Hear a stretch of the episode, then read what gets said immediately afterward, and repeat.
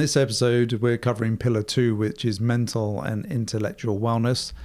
A couple of episodes ago, we discussed the difference between wellness and well being.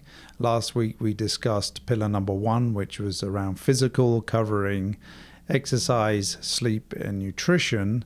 So now we're trying to take this a step further and seeing how our mental and intellectual wellness helps frame our lives and connects back to the body because there's a huge mind body connection. I thought it'd be interesting just jumping straight in if you wanted to define in that sentence as as governed by the Global Wellness Institute how they defined mental wellness. Yeah, so mental health and wellness, as we kind of understand it, is not just simply the absence of a mental health condition. It really is rather the state of well being in which individuals are able to live their fullest potential, cope with the normal stresses of life, work productively, and contribute to their community, which is a really nice, all encompassing global aspect of it that really describes mental wellness.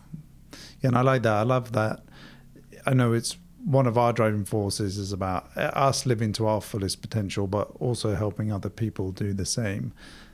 Covering the being able to cope with the stresses and strains of life, anything that gets thrown at you, I think is huge. Um, there's a lot of pressure on us through, you know, work and society. It's really important to develop those skill sets, and I think developing them is important. It's something you got to work on. We think about working on our physical health but we really have to work on our mental health too. And as part of that, uh, the Global Wellness Institute has these pathways to mental wellness. I, think we're trying to do this structured in this episode because this is a complex topic of which we are not, you know, medical experts in. So we're trying to formulate it and try and take some great uh, information that's already out there and look at the structure that they present and then interpret it through our lens or through our frame of how it's interacted with our life. So do you want to do you want to touch on those four? Yeah, so globally the the four are the first one is activity and creativity. Then we're going to talk about growth and nourishment, rest and rejuvenation, and connection and meaning. And those four I feel personally have all very valid points when you focus on that really contribute to mental wellness. Yeah, and they split them into two sides under each of those categories. There's the mental or the internal versus the physical or external. So it'd be great to just touch on them and just see how we feel their what their subjects they're covering, how it, it seems to be relevant to our lives, and hopefully the lives of, of everybody. Um, so on the mental internal, they talk about playing hobbies, making and creating, learning and discovery. And that really falls under activity and creativity. Thinking about creativity from my point, it's really is for me it's a release creativity. We obviously do it and it's our profession, but thinking back as a kid, I would love sitting at the table, drawing with my pens, making things, creating things it's always been a real kind of release and it got me in my little zone and it just felt very at calm and at peace um, which i feel is a really good good way to focus your mind on something creative and and therefore just really take care of your mind yeah hobbies were big for me um, growing up i still maintain hobbies now i wonder for a lot of people that don't or are not fortunate to have a creative outlet through their profession. I wonder how that may have been diminished now through the you know the invent of technology. You know, being glued to a screen at work all day, then coming home or, or commuting, looking at a phone or an iPad, and then to the TV. So I wonder how creativity is being diminished just generally in society. And I guess there's different ways of creating now. I mean, what's interesting is that people are becoming in experts in fields that seem to be a profession. So people now being able to, you know, produce and create their own podcasts or their own YouTube channel. So there's a different kind of creativity, but maybe less of the what we thought about growing up as kids, that painting and drawing and sticking and gluing. And then thinking more about the external side, which leads a little bit more into physical activity when we're thinking about movement, fitness, exercise, sports.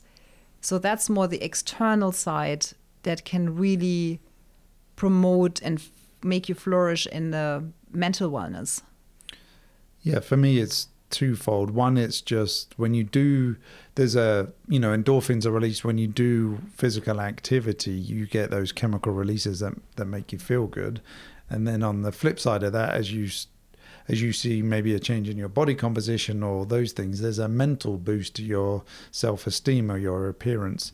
And what is really interesting here is that they do connect the mental with the physical and that's that real mind body connection. They're not mutually exclusive. They have to be tied together. One one supports the other and it becomes a a supportive circle or a supportive loop. One sorry one thing you didn't really touch on there was learning and discovery. I know you're constantly learning. Yeah. Uh, so learning learning and discovery i feel like that curious mind is really something that stimulates the mind in the right direction because it makes you less focus on the negative things. And makes you less focus on the stress because it's more something that's moving you forward and makes you grow. And i feel like that's a real for me personally i just really enjoy that mental activity of learning and discovering. It just really makes me feel like expanding my mind and that gets you out of that stuck mindset of really focusing on things that are rather pulling us down and is more connected to negativity than positivity. So I yeah, like you said, I really enjoy that. And that's really that for me personally really leads to my mental wellness is to constantly learn, grow and then contribute. That's the key, isn't it? We can absorb as much knowledge as we want, but then giving it back or giving it back out to the world in your interpretation of what you've learned is I think super important and that's the ultimate goal. I know for us actually doing the podcast was a way for us to learn. It's forcing us to research much deeper into topics that maybe before we only had a relatively surface level understanding of. So that's really key. Yeah, absolutely. The the deep dive into that kind of knowledge and wisdom and understanding and then sitting here and explaining certain things that makes you understand as much how much you don't know and then gathering and then expanding on what you know. So i feel like that's to me that's a learning what we're doing right now. Is just even talking about topics that we're really passionate about but only have a very small percentage of real understanding but constantly reading about it exposing yourself to it really makes you makes you grow in that field and and you mentioned the word passion there. That really is it. We don't ever see it really. It's just a part of who we are. We naturally get drawn to reading articles or researching things around a lot of these topics because, like you said, we want to kind of selfishly gain knowledge, but then uh, from a contribution, want to be able to put it back out and help people in their own lives. Which, yeah, it's it's really is passion driven. What what about the next one? Growth so and the, nourishment. Yeah, so the next kind of pathway to mental wellness is described as growth and nourishment. And again, starting on the internal side, we can look at that a lot from the lens of self-help, therapy, coaching, mentoring, cognitive enhancement, and brain training we've done a lot of coaching, like you mentioned in some of the previous sessions last year. And this has really been kind of our internal growth and nourishing our mind. It's expanding our consciousness, it's expanding the, the fields, the way we see the world. And that really that really leads to an internal way of mental wellness for us looking at the external thinking about growth and nutrition that's that's a little bit more obvious that's kind of touching on. Yeah, diet and nutrition, and then they mentioned drugs and supplements. We we mentioned a lot about diet and nutrition last week in the in the physical pillar. It's very difficult. There is a quadrillion um, different fad diets out there, and the reason there are is because so many. I think it plays into the people's psychology or their lack of discipline or motivation that they they don't work because it's not about the diet per se. I think it's uh, trouble with each of our individual motivations or disciplines. And I very much spoke last week about having a a north star, a purpose, or a why that pulls you towards wanting to make that change much, and that pull is much stronger than that short term satisfaction or fix you might get by, you know, breaking the diet, um, you know, binging on something.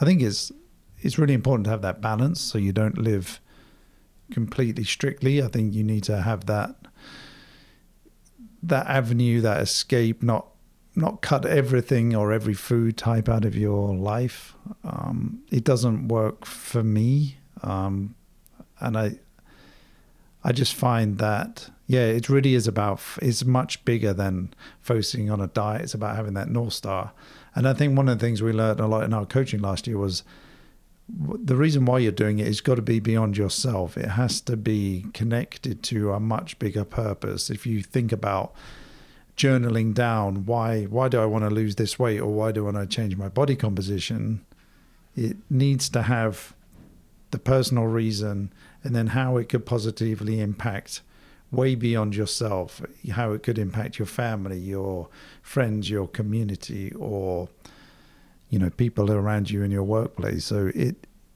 yeah, I'm I'm adamant people have to find their north star, their why that will be the stronger pull towards than just for a short space of time trying to restrict a certain f- calorie intake or a type of food group.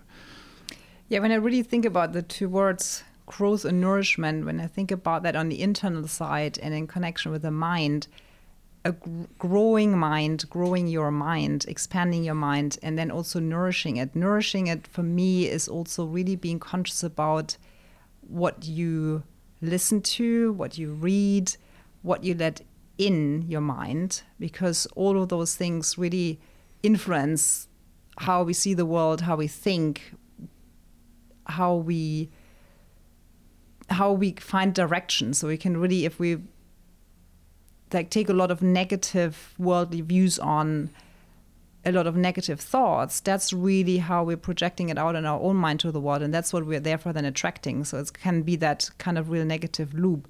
I really like the idea. It's very abstract, but I really like the idea about growing and nourishing my mind. Mm-hmm. And it's a very, it's a very easy thing not to think about it. But anyone who's been exposed to even a really mild form of anxiety, depression, to have a pathway, let's say, through that to really focus on that to get out of it, it's it's really amazing what what a good tool that can be. That almost kind of leads me a bit to the next one, which I'm really passionate about, talking about rest and rejuvenation.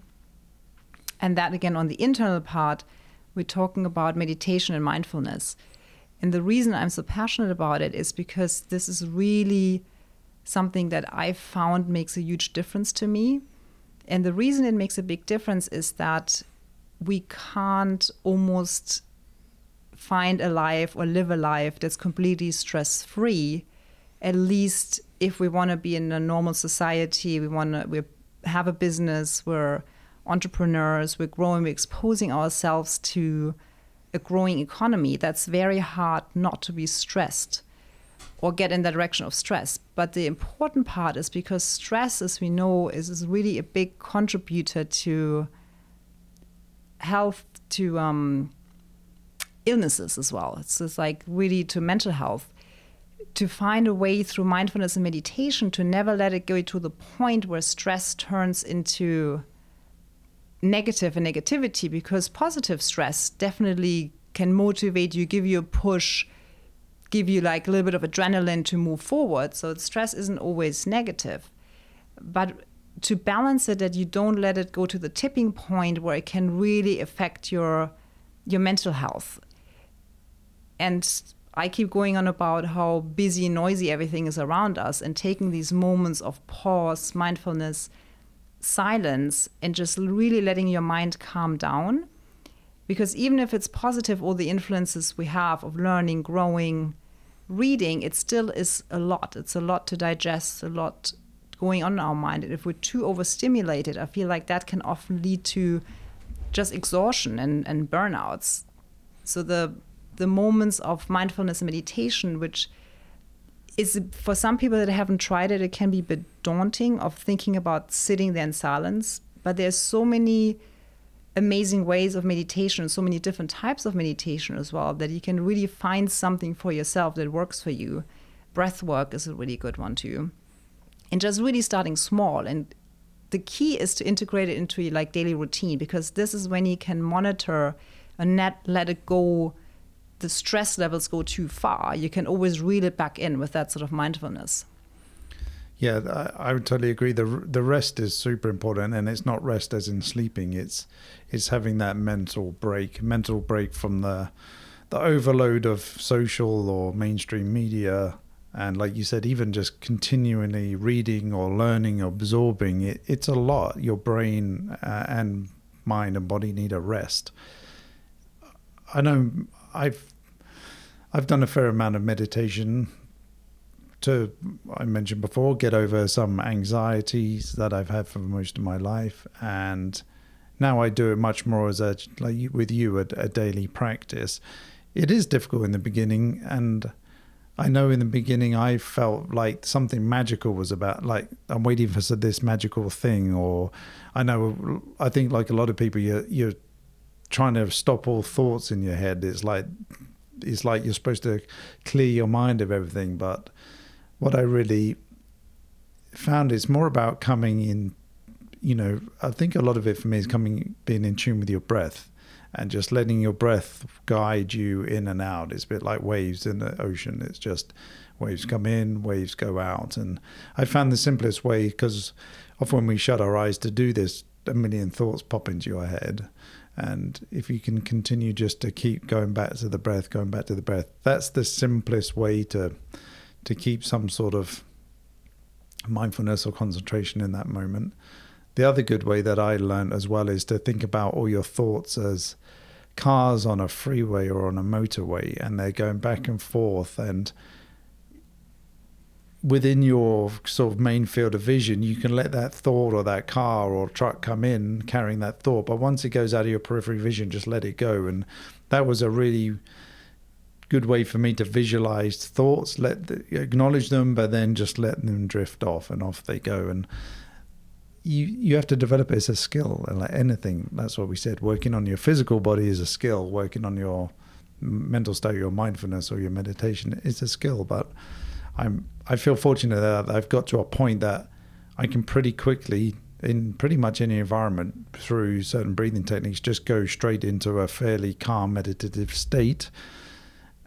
And that last thing is doing something like that non-sleep deep rest protocol so through Dr. Andrew Huberman or others it's just 10 minutes a day at lunchtime break up your day break up your afternoon and it it, it really makes a difference yeah it does it does pay off yeah for sure. Yeah. What's part of what's some of your routines around meditation? So I like to I know we've kind of both are doing it together now. I like to really first thing when I get up before really doing anything other than maybe drinking some water is um, slipping right into a even if it's just five minutes, five to ten minutes meditation. A little hack that I've that I'm doing right now is having my meditation pillow at the bottom of the bed. So I literally slide out of bed, get into that seat. For me, that's almost like a, a different routine than just stepping out of bed and getting up. Now it's the getting on the pillow, which is that instant motivation to be there. Then it's that real consciousness, five, ten minutes in the morning. Ideally longer, but even if it's that's the starting point, before you look at your phone, before, I assume. Oh, yeah. absolutely. Before that's what I'm saying. I mean, the only thing I, I really do is maybe drink some water beforehand. Mm-hmm. But it's it's the first thing because it's really how you set up your mind for the day. It makes a big difference. And I used to first thing get on my emails first thing in the morning because you constantly, especially as business owners, you constantly have that responsibility. You constantly feel like if I don't react now, if I don't know about it, something can go wrong it is not sustainable. It's not something that you long term can do and really be of really good service to your clients. So that first time in the morning is really about how you set your intention for the day, how you wake up the consciousness consciousness you go into the day with.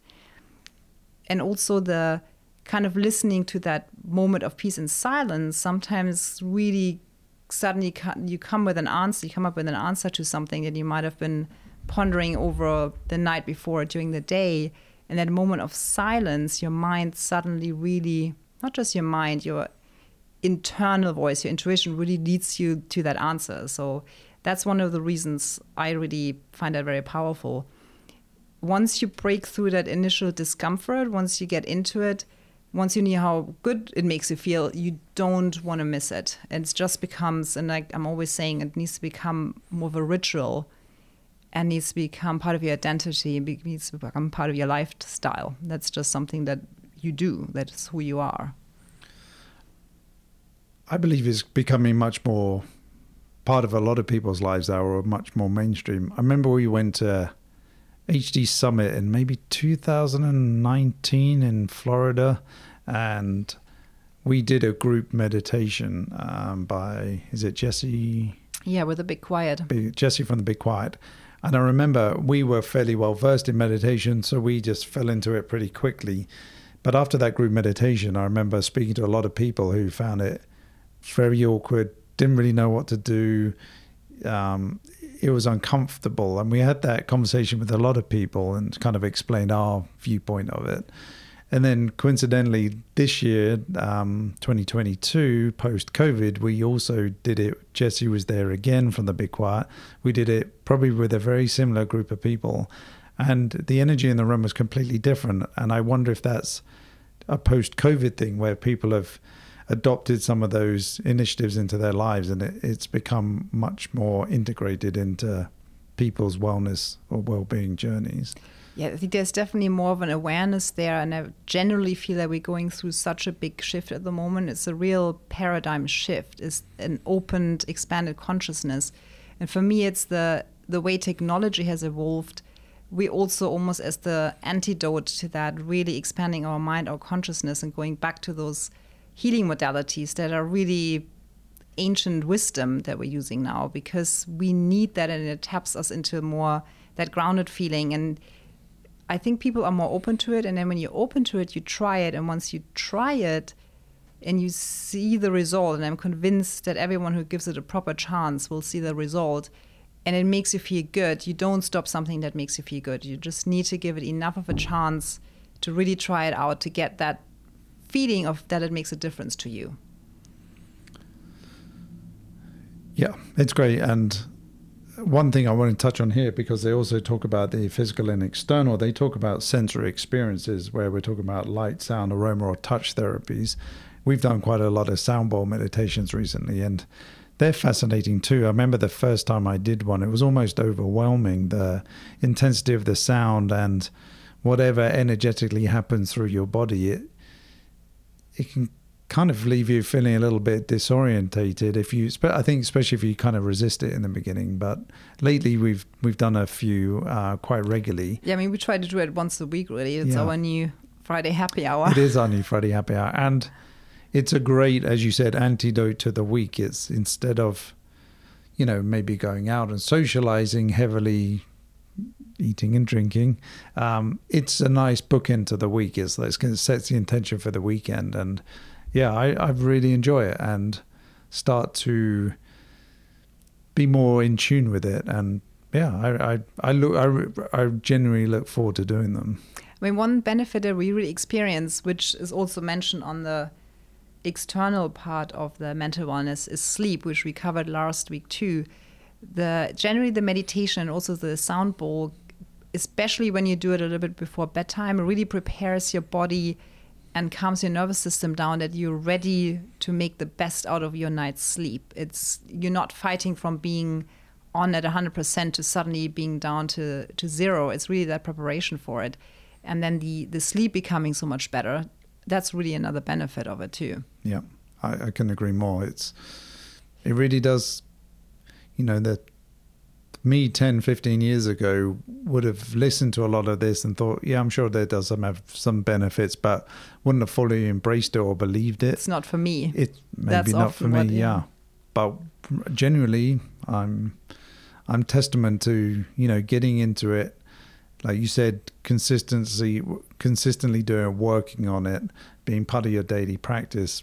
Yeah, and it does. It's a few minutes out of your day, which can easily be wasted, you know, on social media or something else that's not moving you forward. So, um, I'm I'm all I'm all in. That's good. So the next one is kind of one level deeper when we're really looking at the last pathway, as the Global Wellness Institute describes it for mental wellness, is connection and meaning.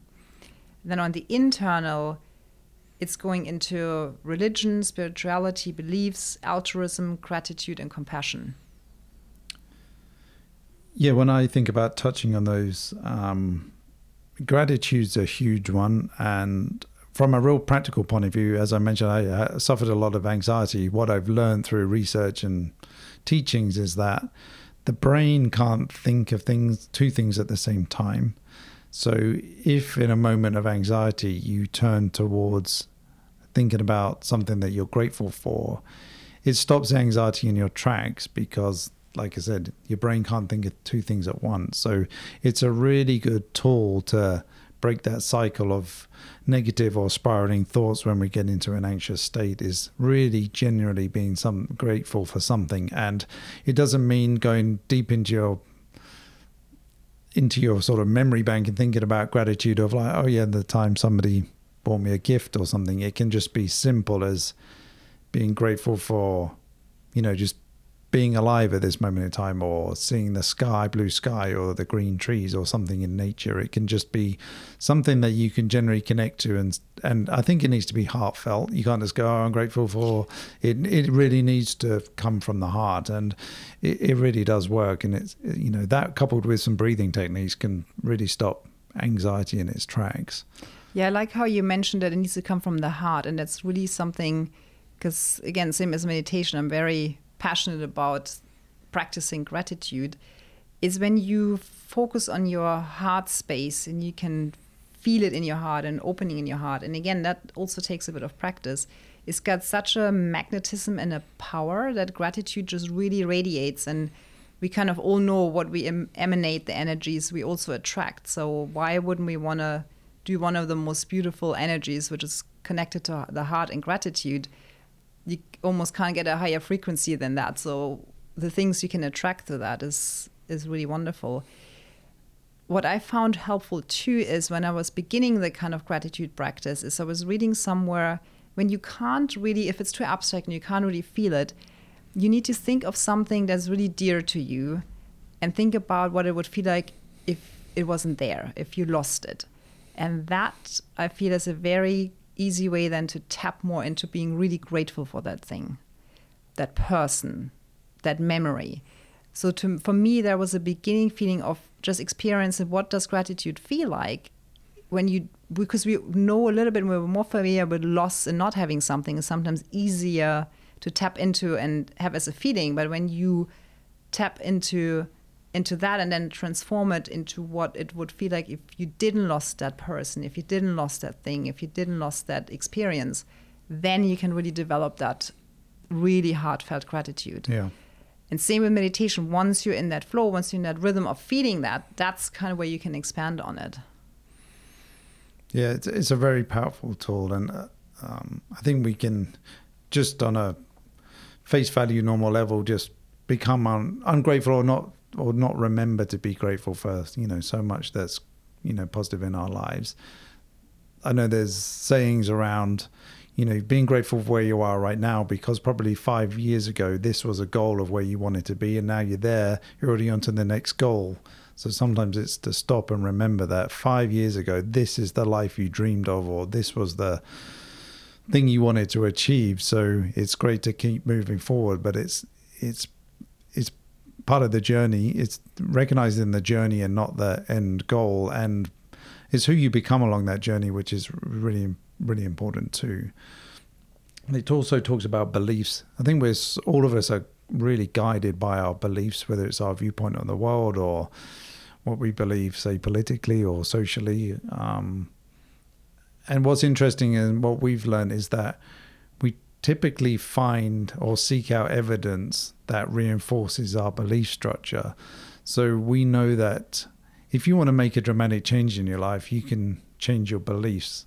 And that's been really you know, it's been really powerful for us because you may have limiting beliefs or a limiting mindset. So if you change that and break that wide open, then really the world is your oyster. And just transforming that approach to life, your you know not limiting how far you can you can go on your journey which for me also comes back to gratitude because you get one shot at this. It's just like i believe certainly for me it's it's so important that i feel like i take every opportunity with gratitude to to achieve everything that i possibly can and along the way grow and you know help others.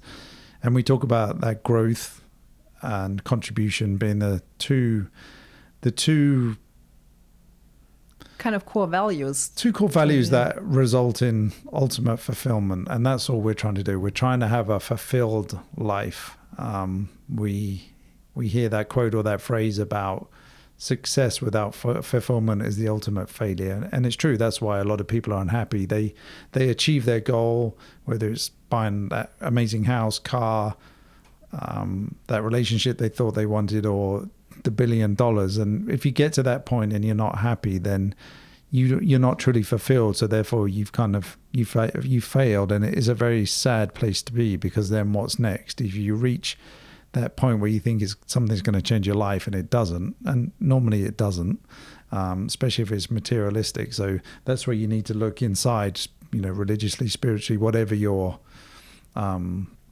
pathway is to find that true deep fulfillment in life. I think the common denominator with that is if it's spiritual, religious, religious, it's more the understanding that there's something bigger than yourself, that you're contributing to something bigger than yourself. That's really, I feel like, where our life's purpose, our connection is is way more powerful than just thinking with the ego about our own lives, about our own selves, and about our obstacles and hurdles. I think that really big connection, and I think going back to that consciousness that I feel like is really arising with people is that's that's what people sense now and feel. They feel way more connected that our life impacts not just ourselves, our close families, friends, our community. It's a much bigger picture that your emotion, your feeling can affect someone across the pond. So that's how it's really important that you make sure that when you have a negative emotion, is it really necessary to be grumpy, to be upset, to be aggressive about something? Because the ripple on effect is much bigger than just to your to your own self. Yeah. Yeah, it, that's a big. I mean, it's a big, big topic. It is a big topic. It all. I mean, all of this. When I think about mental wellness or intellectual wellness, everything comes back to me. I keep saying it. Finding your north star. Finding your why read Simon Sinek's book, you know, Find Your Why.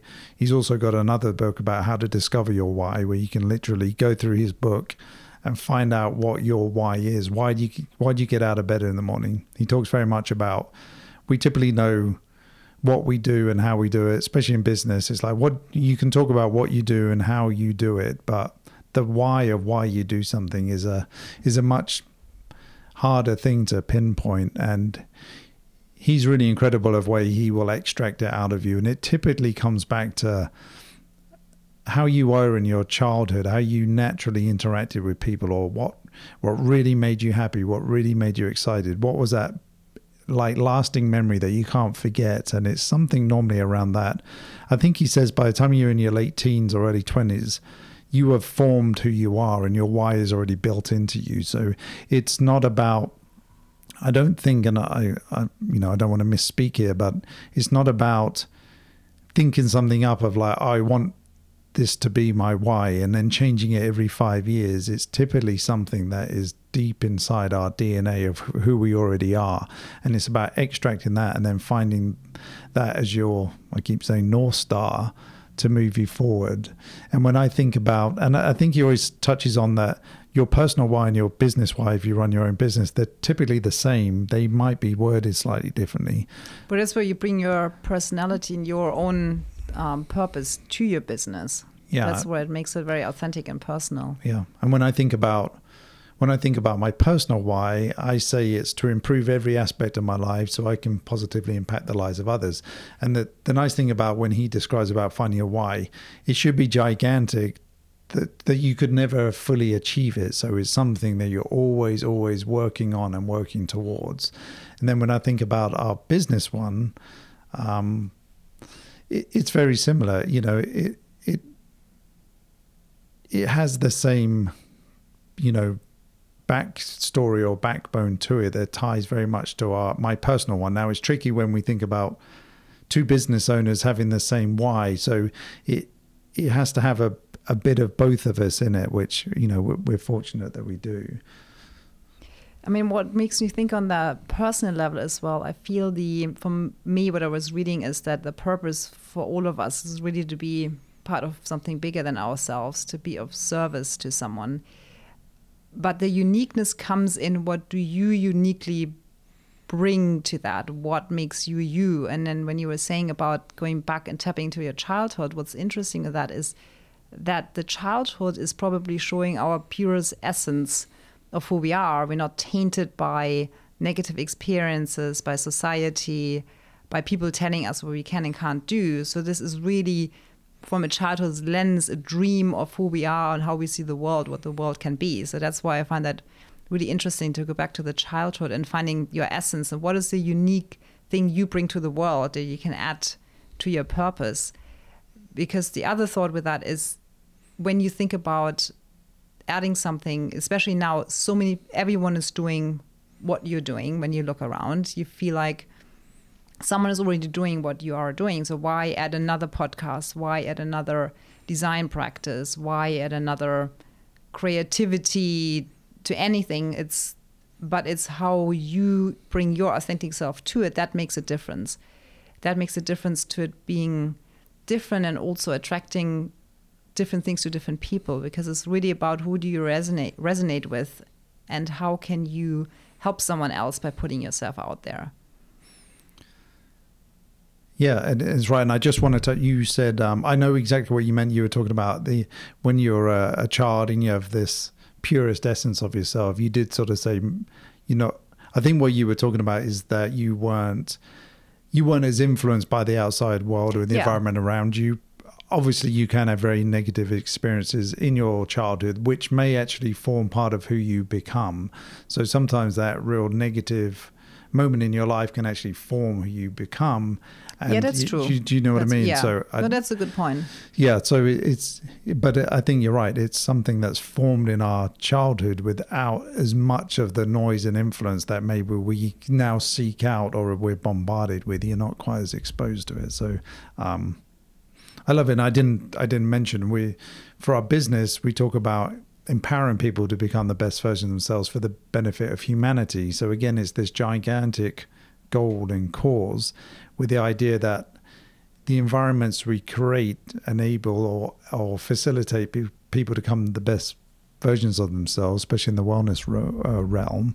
And then for the benefit of humanity, when I think about that, it's about people improving themselves to then pay it forward. So it has a ripple effect through, you know, society or people's communities, which, you know, is what that connection and meaning is all about when we were talking about just external, internal um, on those four pathways that we're looking at on the note, what you were saying, that's an for me like an external way of describing it. The internal way is that we also really pay attention to who we're working with, who our staff is, who our consultants are, who the contributors are to bring our designs to life. And that's really important for us to touch that element as well. And give everyone kind of that sense of growth and empowerment and just really coming to work and knowing that you're growing. It's not just a job you're coming to do. It's really just something that you want to come to because there's something else that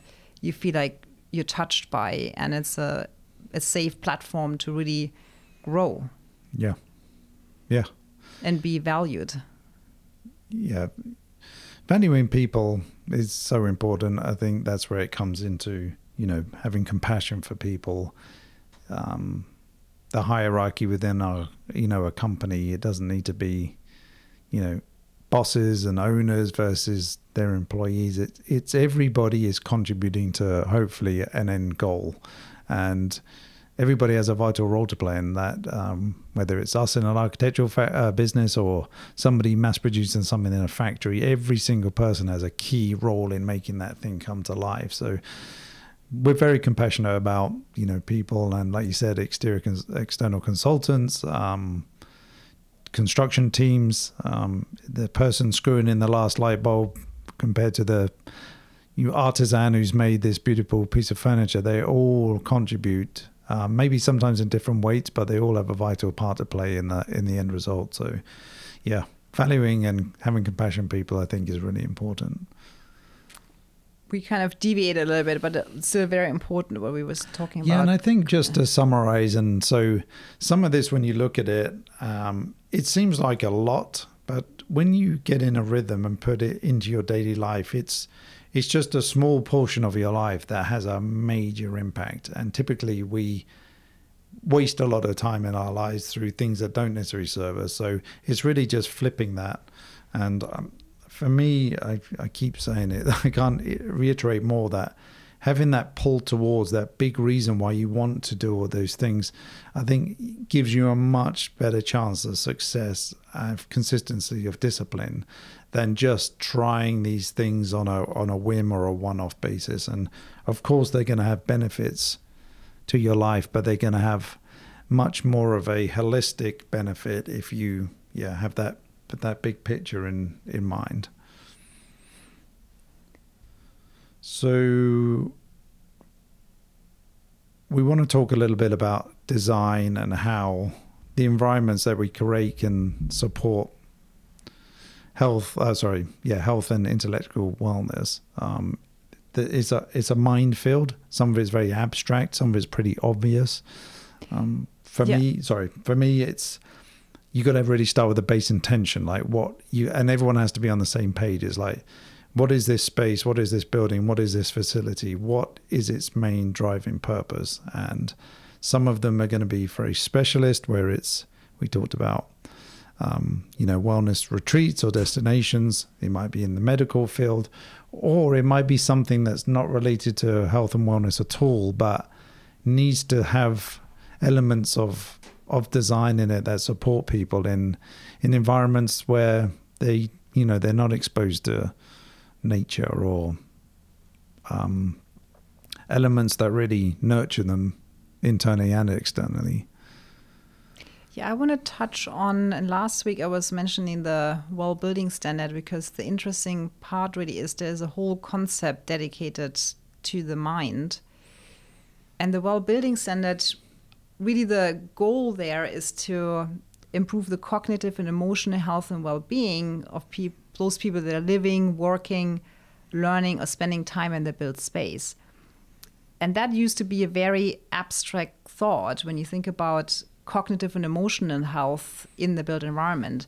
Obviously, we're very influenced by the buildings we're in and in, for example, in the well building standard, when you think about design and going back to the mindfulness thought that we talked about earlier, I think this is a really great concept where it's about, and specifically for office building, incorporating relaxation and restorative spaces so that you really make sure that there is a space for your employees that you can go to that is not connected to work. During the day, we spoke about mindfulness breaks during the day being so important that you can leave your desk and you go to a dedicated space that has lighting that can change, dimmed lighting, that has comfortable seating, that has privacy, thermal comfort. You might integrate natural sounds.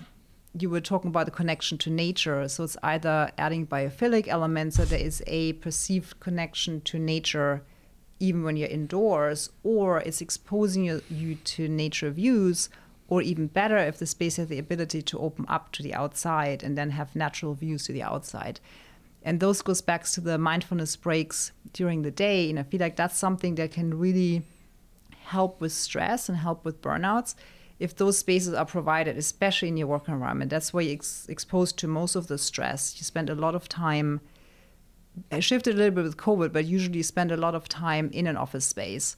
So i really love that that part of the concept. And then also connecting connecting people and that can go into the hospitality field as well connecting people to the, to the place like really celebrating the cultural, local, his, historic background um, through art and initiatives. And that really, I feel like for the mind concept, it connects you deeply, it roots you to where you are. Um, so that's another really great way of integrating it into design and affecting your emotional and cognitive perception. Yeah, and for us, we really want to make sure it's a, a really thought out from the beginning, and it's not an add on at the end. And like most things, anything that is deemed to cost additional money can sometimes be, you know, scrapped out in the first round of value engineering or VE exercises. So holding that true, and that's why I mentioned in the beginning, what is the purpose of this, and trying to make sure that we hold on to those initiatives that we generally believe are going to serve the people in the building better. I think of a lot of things being either something that is passive or something that actively encourages you to take part in it. Um, a lot of those initiatives, when we think about the lighting or the air quality, that's passive, which is great. It's almost subconscious. People people may be aware of it. They may just feel slightly different in the space. They may not have such sort of fatigue because of the air quality and the light quality is great. We know that having lighting in buildings that can follow the circadian rhythm is really important. Uh, mentioned before, Dr. Andrew Huberman talks about getting natural daylight in the eyes first thing in the morning and it helps regulate your sleep. So there's a lot of science now around how important lighting is. And this, on the flip side, dimming it down, you know, more moodier light in the evening. When we think about the active participation, it's things like we know simple things like being you know taking the stairs and you mentioned last week about encouraging stairwells to be designed more more attractive and, yeah. and beautiful yeah more attractive, beautiful to encourage people to use them. Um, there's initiatives where the elevator will only stop on every second floor. So if you're unfortunate to, you know, work on one of those floors either side, then you're going to have to use the stairs. And those things add up they add up even more if it's part of a or is for somebody who already lives in that that space where they're mindful, they're active. And this is where another kind of conflict comes in for me. It's a, a lot of these proactive things will support the people that already live that kind of lifestyle. Excuse me, people that don't, sometimes they are not.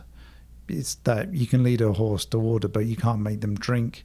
So it's really finding ways of making people want to try something for the first time, or you don't want to force anybody into it, but what force in the way that you almost sort of give them no choice in a positive way. So when we think about this, you know, the staircase or the elevator example, maybe elevator is not as prominent and the staircase is, you know, and just rethinking how we can design some of those spaces.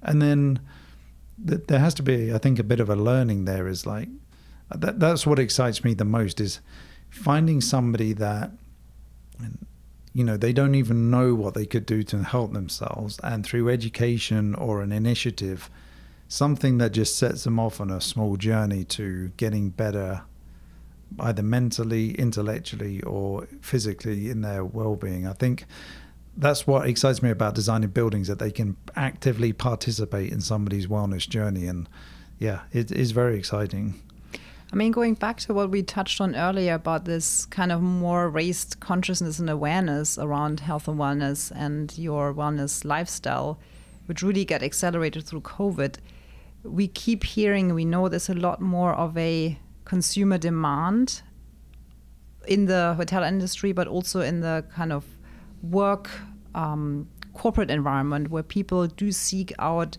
jobs and employers now that have that awareness and offer those tools in the buildings that either the buildings are certified or have these initiatives.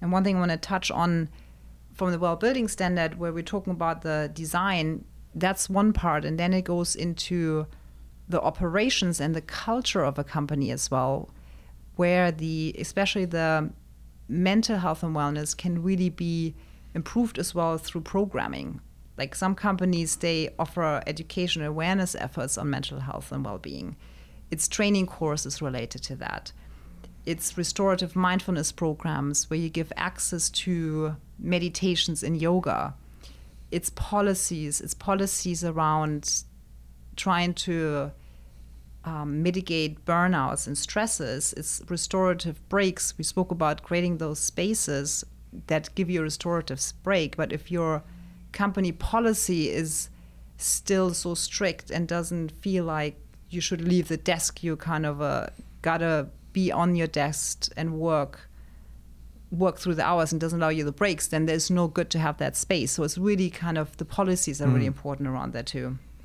establishing healthy working hours as well. We we always we kind of we struggle sometimes a little bit with the kind of demand around work life balance that's going on right now in our society, and that's the fine line that we can maybe discuss in another time as well. But it's still really understanding that an unsustainable amount of focus, work, and stress does not lead to more productivity. So it's really kind of um, thinking about that too.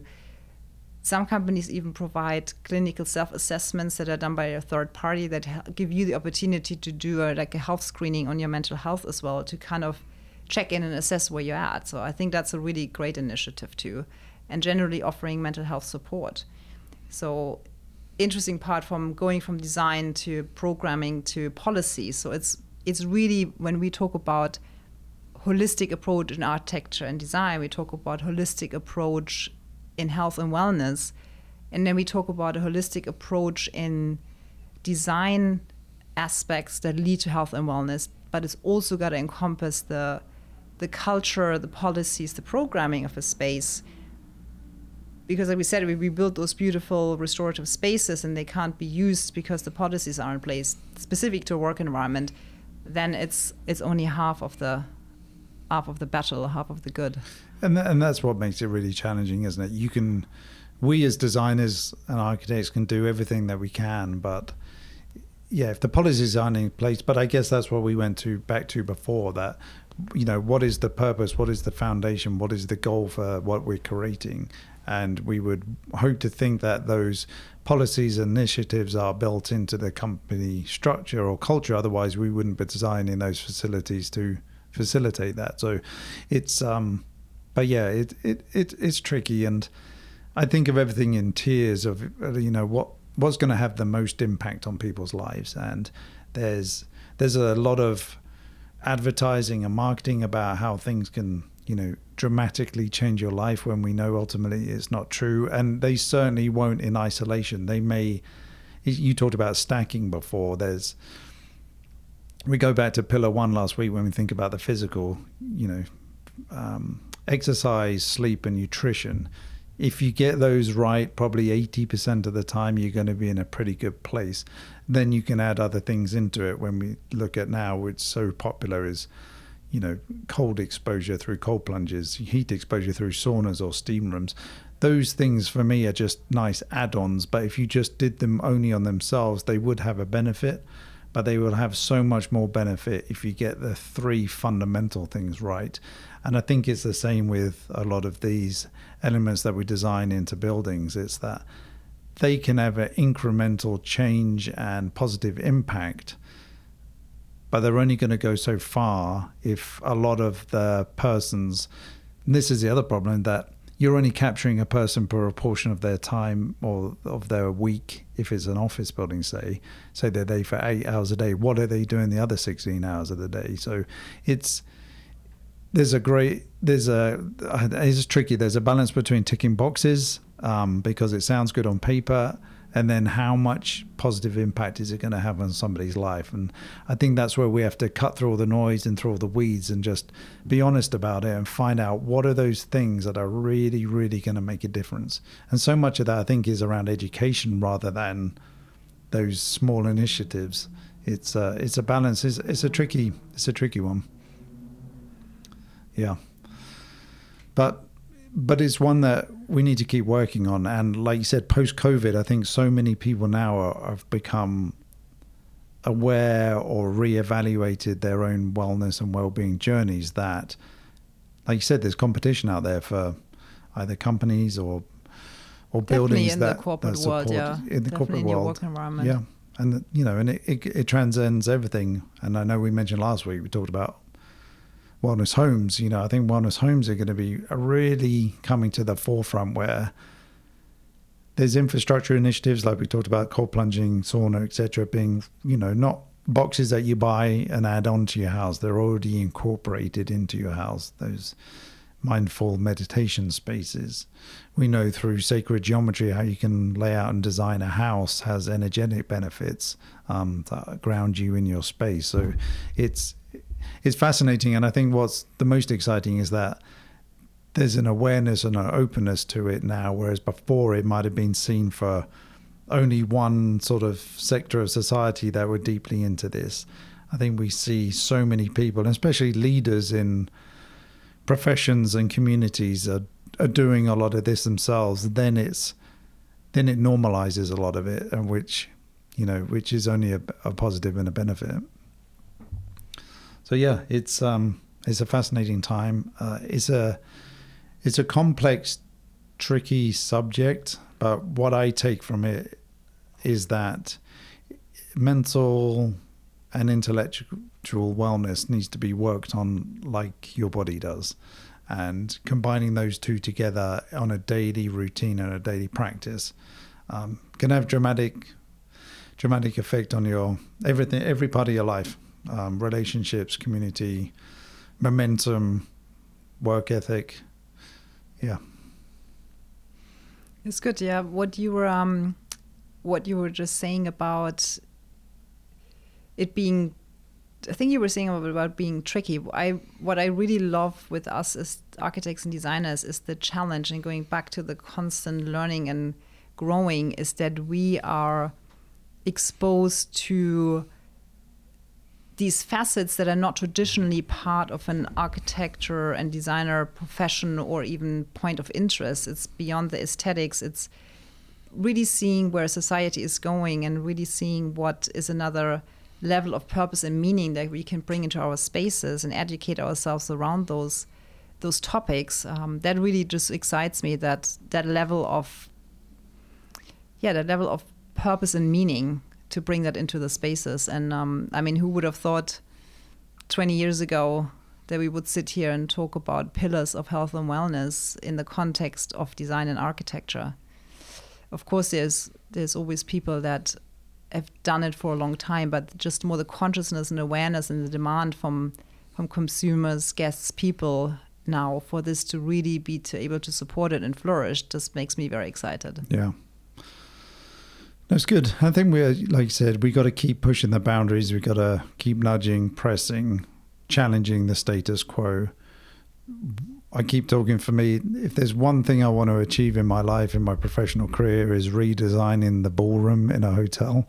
We go to so many conferences and events where we're supposed to be motivated and inspired, and yet we sit in these artificially lit boxes that are typically freezing cold with the air conditioning on. Um, the lighting is too bright. There's no natural light. You have no connection to where you are. Often we go to beautiful places in the world or in the country, and you've got no idea where you are. You could literally be in a ballroom in any part of the world, and um, you know, seriously. It, I think it's something that can be dramatically improved, and I know the challenge with hotels is that they try and cater for so many different types of functions or guests, whether it's you know a wedding to a conference to a specialist discussion, and they have to be flexible in size to be able to open up, go away. But I think we can start to see how we can create dedicated event spaces within a hotel that maybe aren't quite as flexible, but they they encourage they encourage creativity they connect to the space that we're in, or the, sorry, the environment, the location that we're in. They have natural lighting in them. The you know the heating and cooling is regulated. They are more interactive, you know, the way the seating is laid out. It's just there's I think there's just a way to do it that ticks a lot of boxes and just changes the the traditional ballroom into something a lot more appealing that leaves you energized and inspired when you leave based on the conversation that's taken place in that room. So that's one thing I'm I'm going to focus on. I like that approach. Yeah. Great. Well, this has been a great discussion. Uh, next we were talking about emotional wellness. Yes, okay. that's the next uh, dimension we're going to be pillar, looking at. Pillar number three of six. Great. Well, thank you. And thank you. See you next week. See you next week.